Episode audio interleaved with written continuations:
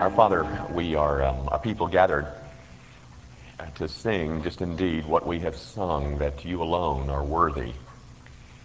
Um, some of us bear the scars of, of granting worthiness to other things that ultimately bit us.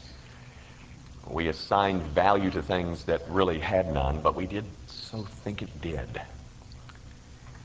We, um, we were foolish enough to believe that that we could correct or construct a life that would be so honorable, so pleasing, so full of, of prosperity that we would fill that deep longing in our hearts and that vacuum that we know, that all of us know is there, could then be occupied by all the silly stuff we crammed into it. And then one by one, oh God, we saw how empty those things were and uh, discovered that you have created us for something entirely different. That you created us for worship. That uh, you have asked of your people that their highest expression of faith be that of worship.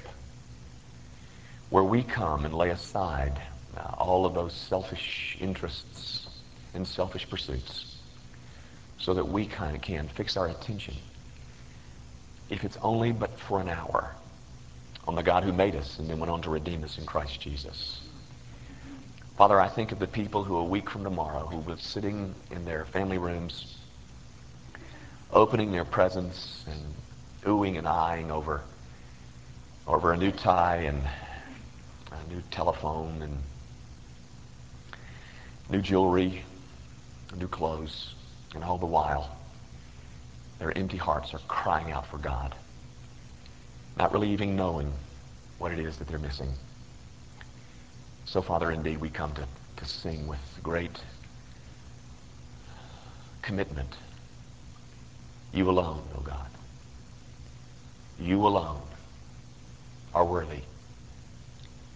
And we pray that all of our actions and choices our behavior might reflect that we, be, we believe at the base of our souls that there is only one who is worthy for sacrifice and praise the triune, thrice holy God. Our Father, uh, we do face a um, frenetic week in front of us, and I pray that your people might discover that in their freneticism, that uh, there is something far more meaningful to them than getting 15% off at Goldsmiths. And I pray, oh God, that what they might find as they dig to the base of their souls is a rock. A rock on which they have built their spiritual houses. That though winds come and rains fall and uh, waters rise, that their spiritual edifice will stand in the midst of all difficulty. But Father, do not allow us do not allow your people to miss the great holiness of the day that approaches us. Might our gifts reflect, O oh God, that we think you, that you alone are worthy. We pray in Jesus' name. Amen. Thank you. Open your Bibles, if you will, and turn with me to the second chapter of the book of Philippians. Philippians chapter 2. And I'm about to do something with this text that um, I, uh, I don't think you should ever do. Um, but I'm doing it in view of the season. And um, what I want to do is I, I want to read verses 5 through 11 first. And then I want to come back and read, read verses 1 through 4. And that's not to say, that's not to suggest in any way that I'm about to make improve upon the logic of the scriptures. Please don't hear me say that. I just think for our purposes this morning, it would be more helpful if I read it that way. So if you'll just stay with me as um, I'm reading from Philippians chapter 2 at verse 5, and then we'll go to verse 1 after 11. Let this mind be in you, which was also in Christ Jesus, who, being in the form of God, did not consider it robbery to be equal with God, but made himself of no reputation taking the form of a bondservant and, and coming in the likeness of men. And being found in appearance as a man, he humbled himself and became obedient to the point of death, even the death of the cross. Therefore, God has also highly exalted him and given him the name which is above every name, that at the name of Jesus every knee should bow of those in heaven and of those of those on earth and of those under the earth, and that every tongue should confess that Jesus Christ is Lord to the glory of God the Father. Now, before I go to verse 1, I just want to show you what is going on in the mind of the apostle. He um, is in a subject that he's, that he's trying to communicate to the people of God that he thinks is fairly significant. And um, in the midst of communicating that subject, he breaks forth into this, this mention of the incarnation. That's in verses 5 through 11 that I just read. He's, in his mind, the thing, I think, in his mind, the thing that he's discussing in verses 1 through 4 can best be illustrated if he made a reference to the coming of Jesus Christ. This is a very controversial passage, by the way, ladies and gentlemen, verses 5 through 11. It's called the kenotic passage. If you've ever studied it, it's a, it's a, um, it has to do with Jesus being equal with God and having made himself of no reputation. That's the, that's the controversy. But you know what that, that alludes to. It alludes to his birth, uh, leaving his home in glory. Uh, you know the song that we sing, out of the ivory palaces into this world of woe. Um, what can make my Savior go? Well, that's an allusion to him leaving glory and becoming incarnate. Now, now I want you to notice what it is that prompted this allusion to the incarnation that Paul is dealing with as he writes to the Philippian church. Verses 1 through 4. Therefore, if there is any consolation in Christ, if any comfort of love, if any fellowship of the Spirit, if any affection and mercy, fulfill my joy by being like-minded, having the same love, being of one accord, of one mind. Let nothing be done through selfish ambition or conceit, but in lowliness of mind, let each esteem others better than himself. Let each of you look not only look out not only for his own interest, but also for the interest of others. And as he is pleading with the people of God to do that, he bursts into this reference to the incarnation. The grass withers, and the flower fades, but the word of our God endures forever. I want to begin this morning by reading you a, uh, a, story. And I've read it again and again and again, and I've timed it. It's a lengthy story, and it takes between seven and eight minutes to read, depending on how dramatic I get. so, the more drama, uh, the more uh, interesting is the story. Maybe not.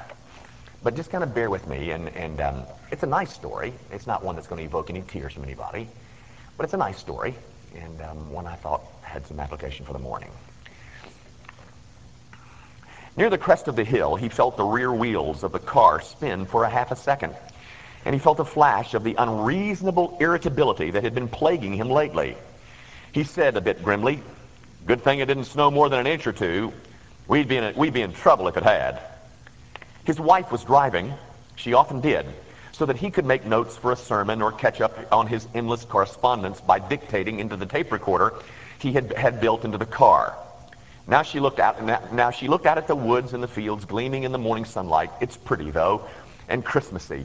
We haven't had a white Christmas like this in years. He gave her an amused and affectionate glance. You always see the best side of things, don't you, my love?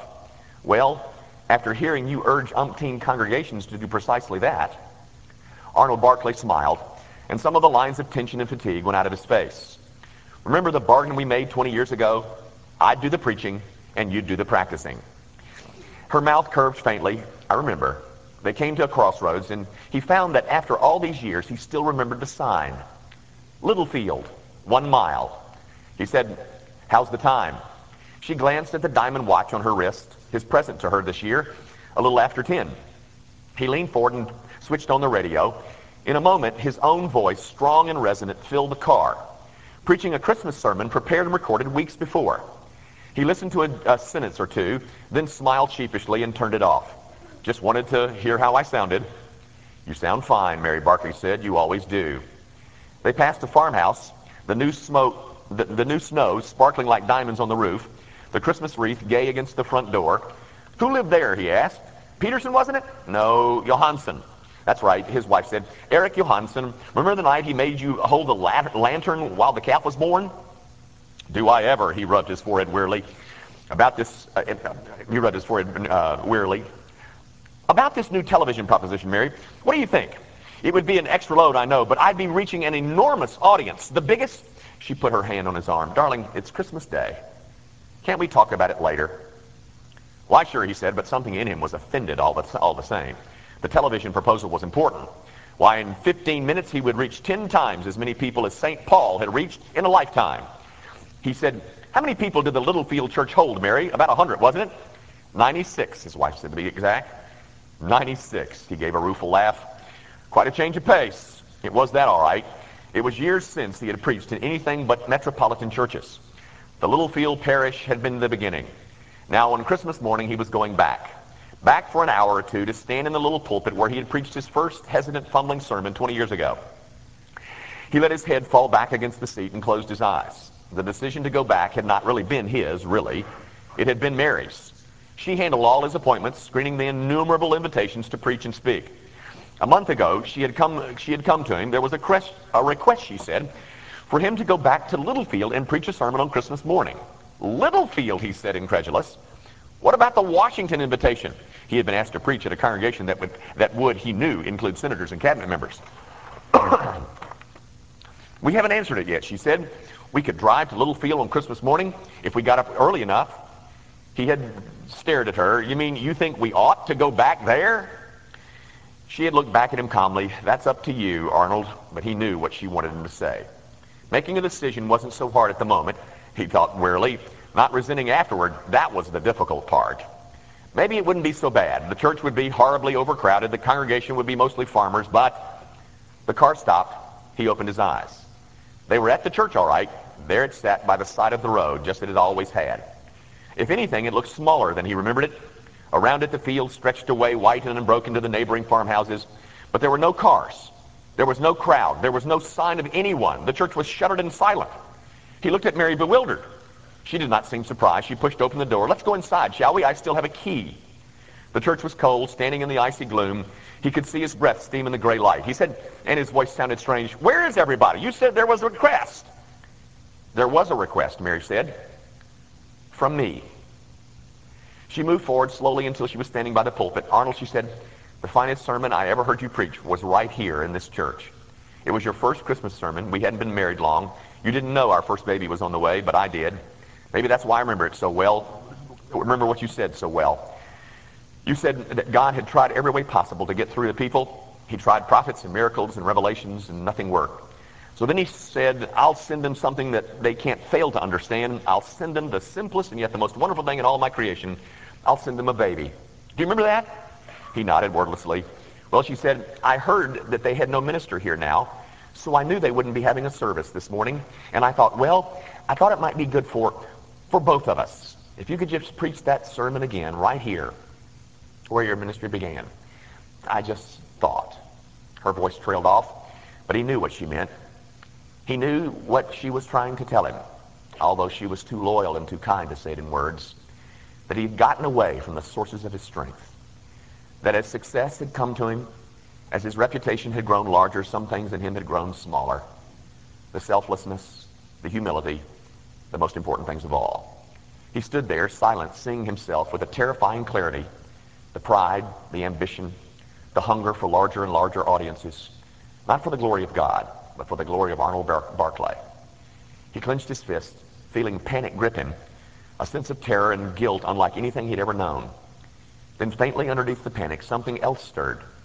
He glanced around the little church. She was right. Mary was right, and perhaps it wasn't too late. Perhaps here, now, he could rededicate himself. Abruptly, he stripped off his overcoat, tossed it across the back of a pew. He reached out and took mo- both of Mary's hands. He heard himself laugh, an eager, boyish laugh. We'll do it. We'll do it just the way we used to. You open the shutters. That was, that was your job. Remember? I'll start the furnace. We'll have a Christmas service just for the two of us. I'll preach that sermon all for you. She turned quickly to the nearest window, raised it, began fumbling with the catch that held the shutters. He opened the door that led to the cellar steps. Down to the frigid basement, he found the furnace squatting as black and malevolent as ever. He flung open the, the iron door. No fire was laid, but along the wall, wood was stacked and kindling and newspapers. He began to crumple papers and thrust them into the furnace, heedless of the soot and blackened his fingers. That blackened his fingers. Overhead, he heard the sound that made him pause. Mary was trying the wheezy old melodeon. Ring the bell, too, he shouted up, to the, up the stairs. We might as well do the job right. He heard, he heard her laugh. A moment later, high in the belfry, the bell began to ring. Its tone was as clear and resonant as ever, and the sound brought back a flood of memories. The baptisms, the burials, the Sunday dinners at the old farmhouses, the honesty and the brusqueness and simple goodness of the people. He stood there listening until the bell was silent. Then he struck a match and held it to the newspaper. Smoke curled reluctantly. He reached up, adjusted the old damper, tried again. This time a tongue of flame flickered. For perhaps five minutes he watched it, hovering over it, blowing it. Then he was sure that it was kindled. He went back up the cellar steps. The church was a blaze of sunlight. Where the window, where the window glass was clear, millions of dust motes whirled and danced. Where there were panes of stained glass, the rays fell on the old floor in pools of ruby and topaz and amethyst. Mary was standing at the church door, Arnold, she said, Come here. He went and stood beside her. After the darkness of the cellar, the sun on the snow was so bright that he couldn't see anything. Look, she said in a whisper.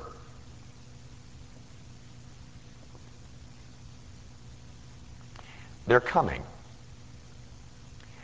Cupping his hands around his eyes, he stared out across the glistening whiteness, and he saw that she was right. They were coming. Across the fields, down the road, some on foot, some in cars. They were coming. He knew not to hear him, not to hear any preacher, however great. They were coming because it was Christmas Day, and this was their church, and its bell was calling them. They were coming because they wanted someone to give them the ancient message, to tell them the good news. He stood there, and his arm around his wife's shoulders, and the soot, and the soot black on his face, and overflowing happiness in his heart. Merry Christmas. And thank you, darling. You know, that, that story obviously got to me. Um, but in case you're sitting there thinking, what's he about to say? It really doesn't have to do with me. It doesn't have to do with a preacher who's out of control and, and gotten himself um, in a mess of pride and arrogance. You know, I've done that too. But really, ladies and gentlemen, it has to do with you. This is not about me this morning. It's about you. Um, it's about an issue that I think the story reflects and our text is all about. Our text, ladies and gentlemen, is not a story. It's not an illustration. It's a plea. It's a summons. It's a plea for the people of God to walk in humility. And I'm saying to you, ladies and gentlemen, that the first thing that you see about Christmas ought not be wise men and shepherds in a manger, and certainly not a new watch.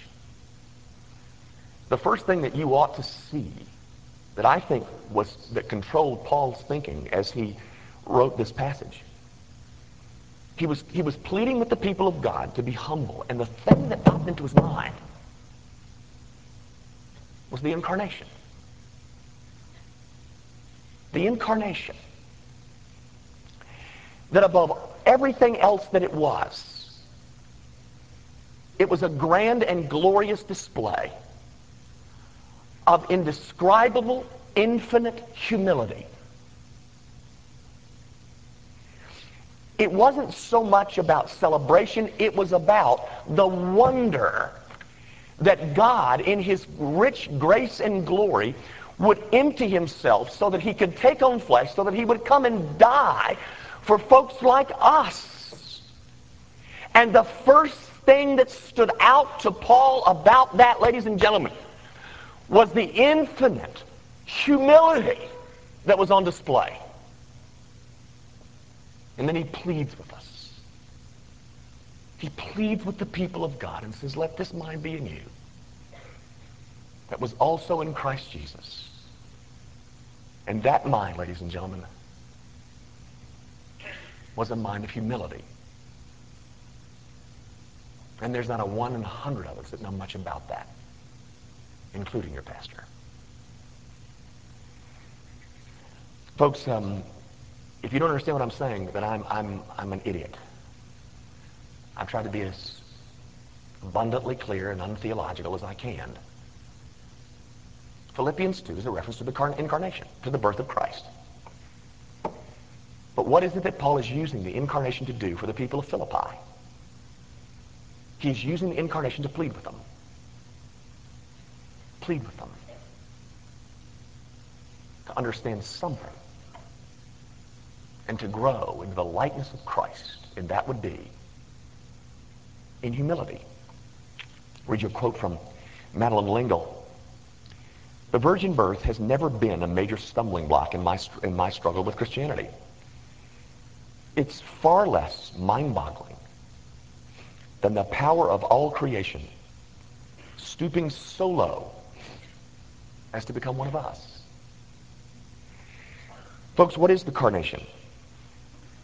What is it but heavenly humility? Heavenly humility packed into a body. What, what is the incarnation? But humility nailed to a cross. The humility of Jesus Christ, ladies and gentlemen, I want you to know this. You hear me well. The humility of Jesus Christ is, are you listening? The humility of Jesus Christ is our salvation. It is wrapped up in the fact that he emptied himself. And our lack of that, of humility, is, is a sufficient explanation for all of our failings, for all of our defeats, for all of our carnality. Gang, um, in our text this morning, you and I are being called. Actually, you're being commanded. It's in the imperative. Let this mind be in you. It's not a, it's not a, um, an invitation. It's a command. Let this mind be in you. You and I are being called to emulate that humility. But we've gotten so far away from it. We don't know where to begin. Ain't that true? How, Jimmy? How would you pull it off? If I'm, if I'm going to take any of this to heart, how, how, would I, how would I begin? Well, I want, to, I want to mention four things, which really aren't that bright as we close. But I, I need to tell you something first before we get to the, the how-to. And, really, and, I, and I say to you, really, this is part of the how-to. But there's something wrong, ladies and gentlemen, about even our pursuit of whatever little humility we might have. Um, we have been taught I think, or we picked it up somewhere, that the strength of our humility is to be found in self-condemnation. That is, the secret to humility is our awareness of how bad we are. And as long as we continue to pound ourselves as to how bad we are, and we can humble ourselves with some kind of self-denunciation and self-condemnation, that will produce humility. And I say to you, ladies and gentlemen, it will fail every time. And I'm here to tell you that 100% of you, I, I predict, 100% of you, if, if, if, if this is even a pursuit of ours, are doing it that way. Ladies and gentlemen, one of the things that I fear in the Christian pulpit these days that dot the land is that Christianity is being turned into nothing more than a bunch of moralism strung together. That is, Jesus was humble, okay, you go be humble. Ladies and gentlemen, that's nothing but moralism. And Christianity is not a bunch of moralisms lined up on a sheet of paper. And if I go do this, and if I go do that, and if I go do the other, I'll be moral. I'll be, I'll be a Christian. And I'm saying ladies and gentlemen, the idea that the, that the key and the route to humility is in self-condemnation is just another one of those. Okay, let me go think how rotten I am. And then I can produce a, a, a smidgen of humility for a nanosecond. And tell me, my friend and my brother and sister in Christ, is it working? It isn't, is it? Nope. Come on now. If you'll lie about this, you'll lie about other things. It ain't working. But here's the point, ladies and gentlemen. Humility is not to be sought that way. being occupied with self, can never free us from the tyranny of self. Ladies and gentlemen, the way that we become, the way that we approach humility is not by being overwhelmed with how wicked we are. And we are wicked. And we ought to be overwhelmed. But the way that you come to humility is being overwhelmed by the magnitude of the grace of God for sinners.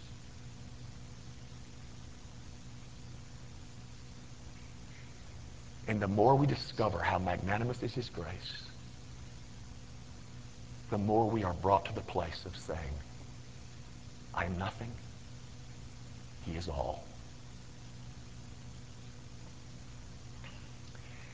Ladies and gentlemen, it is not sin, our sin, that is our number one humbler,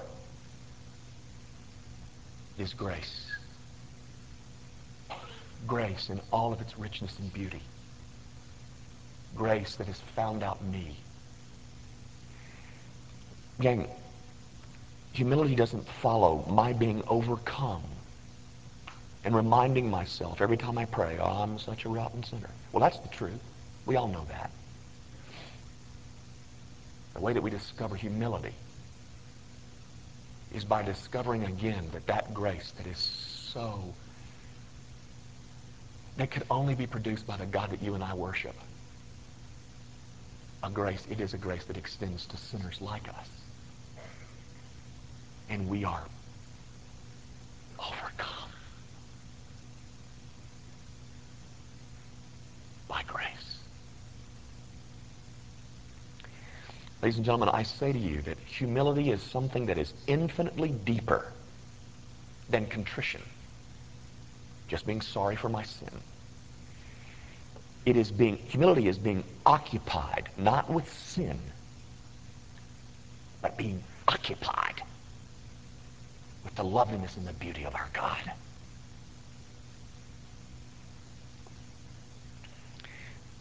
The more abundant is our experience of grace, I will tell you, the more intense is our consciousness of our sin. But it's not sin. But it's God's grace that constantly reminds him of what a sinner he was and is. and that, I suggest to you, ladies and gentlemen, is what will begin the process of bringing us into a posture of humility. But I'm still left with the question of how. Let me mention four little things, and I hope they will be helpful to you, and then I'll close up with something else. Ladies and gentlemen, humility is an ongoing choice. It is an ongoing choice to credit God, not, not yourself, for their natural gifts, and then to use those gifts in his service. Ladies and gentlemen, I, you know, I hope I'm wrong here. Let, let me just, um, let me, this is a simple, mundane kind of uh, uh, example. When's the last time you prayed over a meal?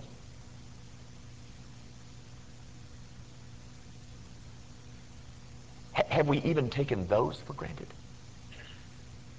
Well, what I'm saying, ladies and gentlemen, is, you know, it's such a rarity I mean, people say, you know, I get waited on at restaurants all the time, and I pray over my meal, and the little, you know, um, uh, waitress ooh, ooh, well, we don't always see people praying, and I'm sorry, I didn't mean to, you know, interrupt you. I think, why? Because you see, and, and by the way, please, I am not holding myself up as, as a model, but I can tell you this. I, I can't look at you and say, be like me, but I can say this. If you want to chase after it, you can be like me. Because I can tell you of a truth that is my heart's greatest longing. You can believe that or not. But humility is a conscious choice of giving credit to God and not taking it from him. Even for those natural gifts that you have, that ability to turn a buck, that degree that you've got, that skill that is so valued. Secondly, I, I encourage you, ladies and gentlemen, this is kind of a, a symbolic kind of thing, but take the last seat at the table, ladies and gentlemen. You know what that means? You know this story, it's found a couple of places, but it's found in Luke chapter 14. and Jesus says when you enter a room and there's been a banquet set, don't, don't go to the head of the table. Take one of those chairs in the back. Because, man, it would be awful if somebody had to come, to you, come up to you and say, listen, you're in the wrong chair. You need to move down. You need to take the last seat at the table, and, and maybe somebody will come to you and say, hey, why don't you move up? But my friends, take all, do you know anything about taking the last seat at the table? Do we as the people of God who say we're related to this incarnate humility, do we know something about taking the last seat at the table? The, um, the meanest seat. Not just the one that's left. You see, ladies and gentlemen, the only proof that we're going to have that we've got some measure of humility before God is our humility before men. So for heaven's sakes, take the last seat at the table. Develop a whole mentality about every situation I'm in. I'm going to take the last seat at the table. I'm going to walk into the office and I'm going to take the last seat at the table. I'm going to, I'm going to be in my family and I'm going to take the last seat at the table. I'm going to live a life that has as one of its motifs. He always takes the last seat at the table. He always is putting himself in a posture or herself in a posture of being in the last seat at the table. Because, ladies and gentlemen, if you knew my sin, you'd want me to be at the last seat of the table. I'll tell you another thing that humility will do for you, ladies and gentlemen. You'll stop evaluating other people. Because, ladies and gentlemen, I don't know what your sin is, but I know what mine is. And that's enough to keep me busy. I don't need to know yours. And I certainly don't need to evaluate yours. Third, take every opportunity of humbling yourself before God and man. Every opportunity that arises. Um, you see, a, a humble man is free from all of those concerns about self-protection. Um, a humble man, a humble woman is free from all the concerns that that people might think something else of her or him. And I say to you, ladies and gentlemen, this is not going to come on its own. It must become the the object of a special desire, a, a special prayer, special practice. It, it, it must become the chief thing that we're asking of God. I say to you, ladies and gentlemen, and, and I say this really based on what I read in Philippians 2, that humility is the, is the mother of all the mother of all virtue. The first thing displayed on the part of Jesus Christ that led him to do what he did was that he emptied himself. And did you know that the Bible says that the one safeguard of the soul is humility? Grace is promised to the humble.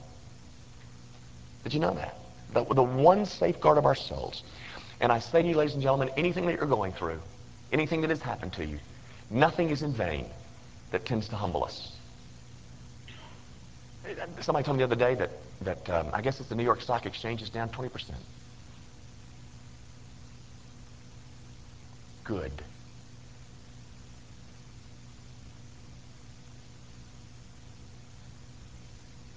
Anything that tends to humble us is good. Ladies and gentlemen, my plea is that we will make humility the most essential step in our discipleship. Because the holiest man will always be the humblest. And then one other thing I would suggest to you that you got some people that drive you crazy, annoy you. Look on every one of them as a means by which God can make you more humble. They're good to be. They're, they're, they're good to have in your life because they can humble us. Now, I've got to say one other thing and I'm finished. You notice, ladies and gentlemen, that I am not addressing pride. I'm about to. But I'm promoting humility. But you know what the enemy of humility is. You know what the opposite is.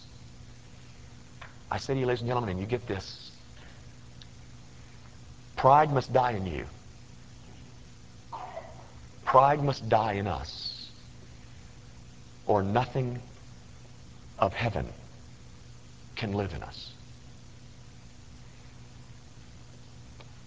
Nothing is so dangerous to our souls, to our marriages, to our futures, to our church, to our... To, nothing is so dangerous.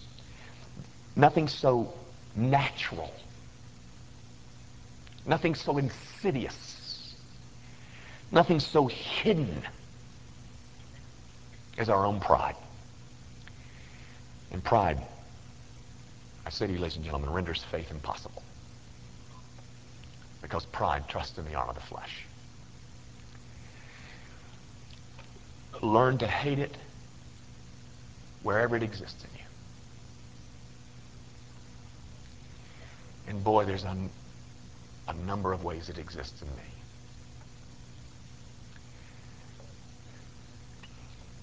Ladies and gentlemen, I, I want to suggest to you as I close that nothing can redeem us but the restoration of lost humility.